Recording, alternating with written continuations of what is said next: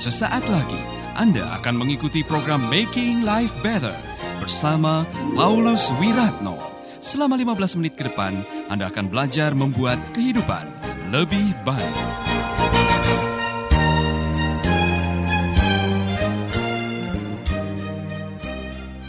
Ayat yang 10. Sekiranya ada di antara kamu yang mau menutup pintu supaya jangan kamu menyalakan api di mesbahmu dengan percuma.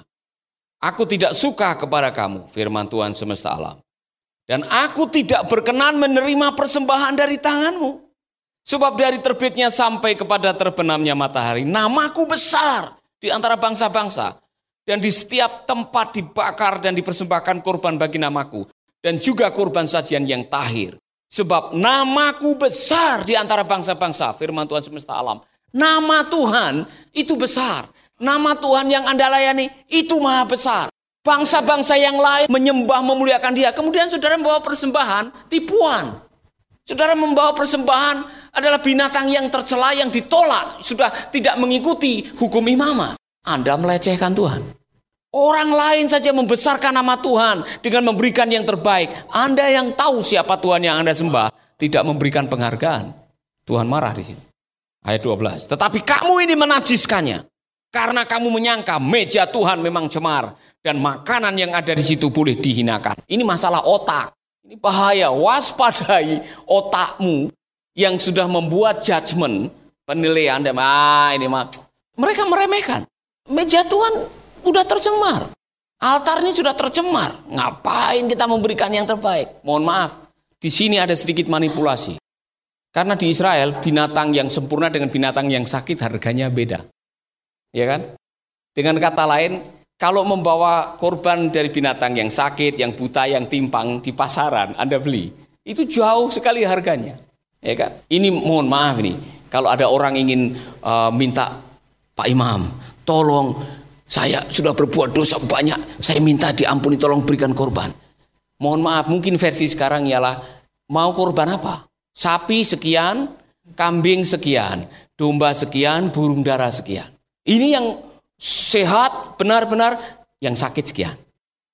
Saudara, saudara bisa manipulasi. Oh, misalkan orang yang mengatakan, saya mau sapi yang terbaik. Kemudian saudara berikan sapi yang pincang, kan saudara bisa masuk kantong sebagian uangnya.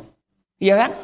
manipulasi. Anda memanipulasi ibadah, memanipulasi korban di hadapan Tuhan, urusannya dengan Tuhan. Nanti saudara lihat ayat yang terakhir, saudara akan ketemu dengan kalimat yang berbahaya sekali. Kamu berkata, lihat alangkah susah payahnya dan kamu menyusahkan aku, firman Tuhan semesta alam. Kamu membawa binatang yang dirampas, binatang yang timpang, dan binatang yang sakit. Kamu membawanya sebagai persembahan. Akan berkenankah aku menerimanya dari tanganmu? Saudara-saudara, kalau Anda tahu jauh di lubuk hati bahwa Anda membawa persembahan yang ditolak oleh Tuhan dan masih tetap dipersembahkan, ini masalah integritas. Ini masalah serius, saudara. Kita sudah tahu Tuhan punya standar dan kita tahu yang kita bawa tidak memenuhi standar, tapi pura-pura di hadapan umat seolah-olah standar. Manipulasi. Betapa liciknya hatimu sampai engkau sendiri tertipu oleh kelicikannya kadang-kadang. Mari kita baca dalam bahasa The Message. Di dalam bahasa The Message ada sebuah kalimat yang sangat menarik di sini.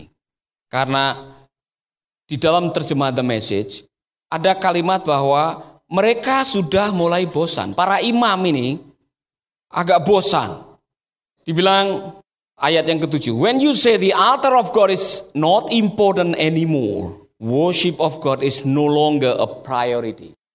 Ketika Anda sudah tidak lagi menomorsatukan atau menganggap altar itu penting, pelayanan itu penting, Anda tidak akan pernah memprioritaskan pelayanan.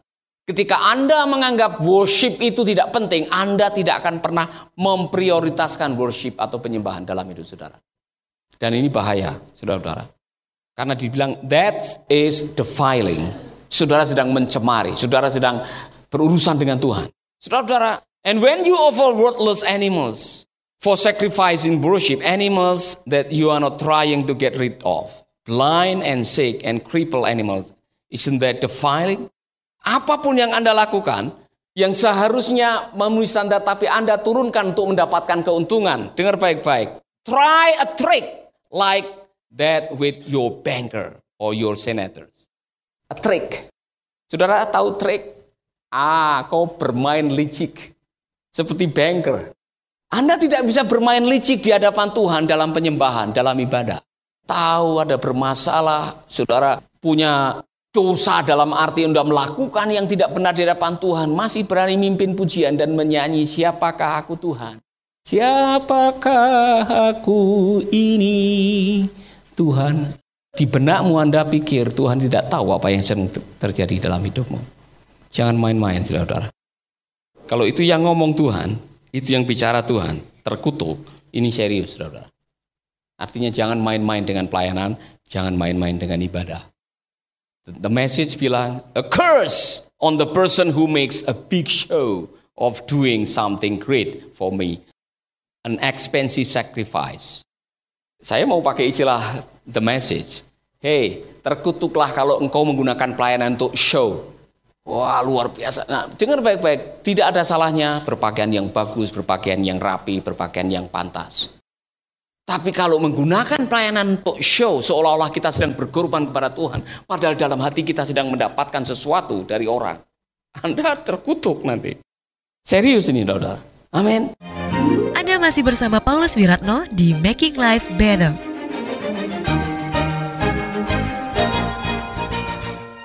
Maka waktu engkau melangkah menuju ke altar, melangkah menuju ke rumah Allah, melangkah menuju ke pelayanan, bersihkan hatimu dari semua benih menguntungkan diri sendiri, semua benih egoisme, semua benih self, semua benih saya, saya, saya. Bereskan dulu. Tuhan, aku di sini datang untuk memberi. Waktu saudara datang kepada Tuhan dalam pelayanan dengan hati, dengan sikap memberi yang terbaik. Surga tidak pernah tutup mata. Dengar baik-baik, saya sudah menanamkan dalam hati dan dengan bangga saya berani mengatakan, ke mana pun saya diundang melayani di mana pun juga, orang lima atau orang lima ribu hatinya sama. Saya dites waktu di Darwin kemarin. Jadi saya suruh khotbah tiga kali. Kemudian pemendetanya bilang, bisa tambah satu lagi. Saya bilang siap. Saya datang di sini diongkosi, dijamu dengan baik. Saya datang sini untuk melayani. Oke, okay, pastor. Nanti ibadah kaum remaja ya. Oke. Okay. Duduk di bawah. Saudara yang datang berapa? Empat. Dan saya tidak komplain, saya melayani dengan baik. Nampaknya itu tes. Setelah itu dia baru ngomong, saya baru tahu hati Anda di hadapan jemaat. Hari ini saya mengetahui Pastor Paulus. Dan saya tidak tahu bahwa saya dites. Karena saya, di mana pun juga prinsip saya melayani, di mana saja saya melayani dengan Dengar baik-baik saudara, bisa melayani saja adalah karunia ilahi. Panggilan ini dari Tuhan, orang yang Anda layani dari Tuhan, pasti Tuhan tidak akan tutup mata. Maka try to do the best. Lakukan yang terbaik dalam pelayanan saudara. Amin. Makanya ada orang yang pernah bertanya kepada saya, ada sebuah perusahaan yang tanya, Pak kalau saya mengundang Bapak, tarifnya berapa? Standarnya seperti apa? Hotelnya bintang berapa? Saya bilang, saya sudah menentukan dari sejak awal prinsip saya. Saya tidak pernah menentukan apa yang namanya tarif. Apa yang Anda berikan kepada saya, Anda fasilitas apa saya terima dengan baik. Amin. Saya mau tanamkan kepada saudara-saudara karena memang orang yang mengundang saya dari suatu gereja mengatakan, waduh, Bapak tidak menentukan tarif tidak? Karena saya pernah mengundang Pak katanya. Ada pendeta yang kalau datang harus pesawatnya ini, ya kan tidak boleh pesawat yang lain. Kemudian uh, hotelnya harus bintang sekian dan PK-nya sudah harus ya ada. Kaum Lewi itu sudah punya jatahnya sendiri.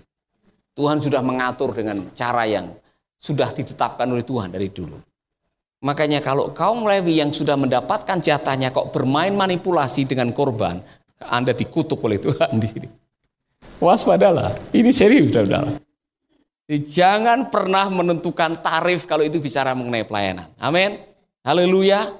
Saya harap khotbah saudara dan suara khotbah saudara volumenya tidak berubah waktu Anda berada di gereja besar maupun di gereja kecil. Amin. Amplop tipis atau tebal semangatnya sama.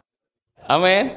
Saudara, saya khotbah di sebuah tempat yang luar biasa dan saya menghargai ini di gereja ini setiap kali ibadah itu semua persembahannya dikasihkan kepada pengkhotbahnya. Luar biasa. Jadi saya pernah pulang dari pelayanan tiba itu ada dua amplop besar. Luar biasa, ya kan? Semalam-malaman kami menghitung itu, saudara. Nah, saya tidak melihat jumlahnya, saya melihat hatinya. Waktu orang memberi dengan luar biasa. Haleluya. Saya pernah mengatakan ini bukan sombong. Khotbah di satu tempat dikasih 50 ribu dengan dikasih 50 juta, sikap hati saya tidak berbeda. Karena ini adalah pelayanan. Filosofi saya begini, kalau pelayanan itu dari Tuhan, Tuhan pasti tahu punya cara untuk memberkati kita. Maka jangan menentukan apa dan bagaimana berikan seperti apa dalam pelayanan bergantung dari apa imbalan yang Anda terima. Waspada saudara-saudara. Give the best. Always give the best. Amin. Haleluya. Jangan sampai kita mencuri apa yang menjadi jatahnya Tuhan dan akhirnya kita berurusan dengan kutukan. Kalau sudah bicara dengan kutukan saya paling takut saudara-saudara. Nanti ada hal-hal yang lain lagi yang dibahas dalam pasal 2. Tapi pasal 1 ini adalah koreksi oleh karena Anda mencemari dan bermain-main dengan pelayanan. Memanipulasi pemberian atau korban adalah sebuah pelecehan, merendahkan Tuhan. Kalau dengan bupati, dengan wali kota Anda memberikan yang terbaik, masa dengan Tuhan tidak memberikan yang terbaik? Amin. Saya harap kita belajar sesuatu pada hari ini. Kalau selama ini Anda tidak memberikan yang terbaik, belajarlah untuk memberikan yang terbaik. Dari hal yang kecil, saya selalu mengatakan, dari hal yang kecil, tugas di chapel, latihan. Ya kan? Udah ndak latihan, lagu ndak hafal, kemudian kuncinya salah-salah, nyanyinya ndak benar. Ini contoh yang paling baik. Sikap itu, sikap asal-asalan akan kebawa ke mana-mana.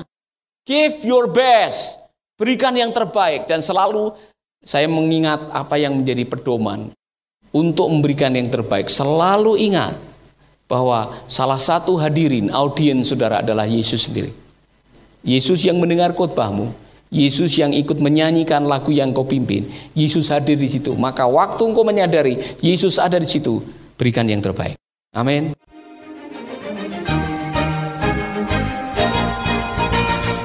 Baru saja Anda mendengarkan Making Life Better bersama Paulus Wiratno. Jika Anda diberkati, kirimkan kesaksian Anda ke Radio Dian Mandiri Jalan Intan LC2 Gang 4 Nomor 1 Denpasar, Bali. Kunjungi website kami di www.pauluswiratno.org, Facebook Paulus Wiratno. Hubungi kami di 081 338 665500. Sekali lagi 081 338 665500. Terima kasih, Tuhan memberkati.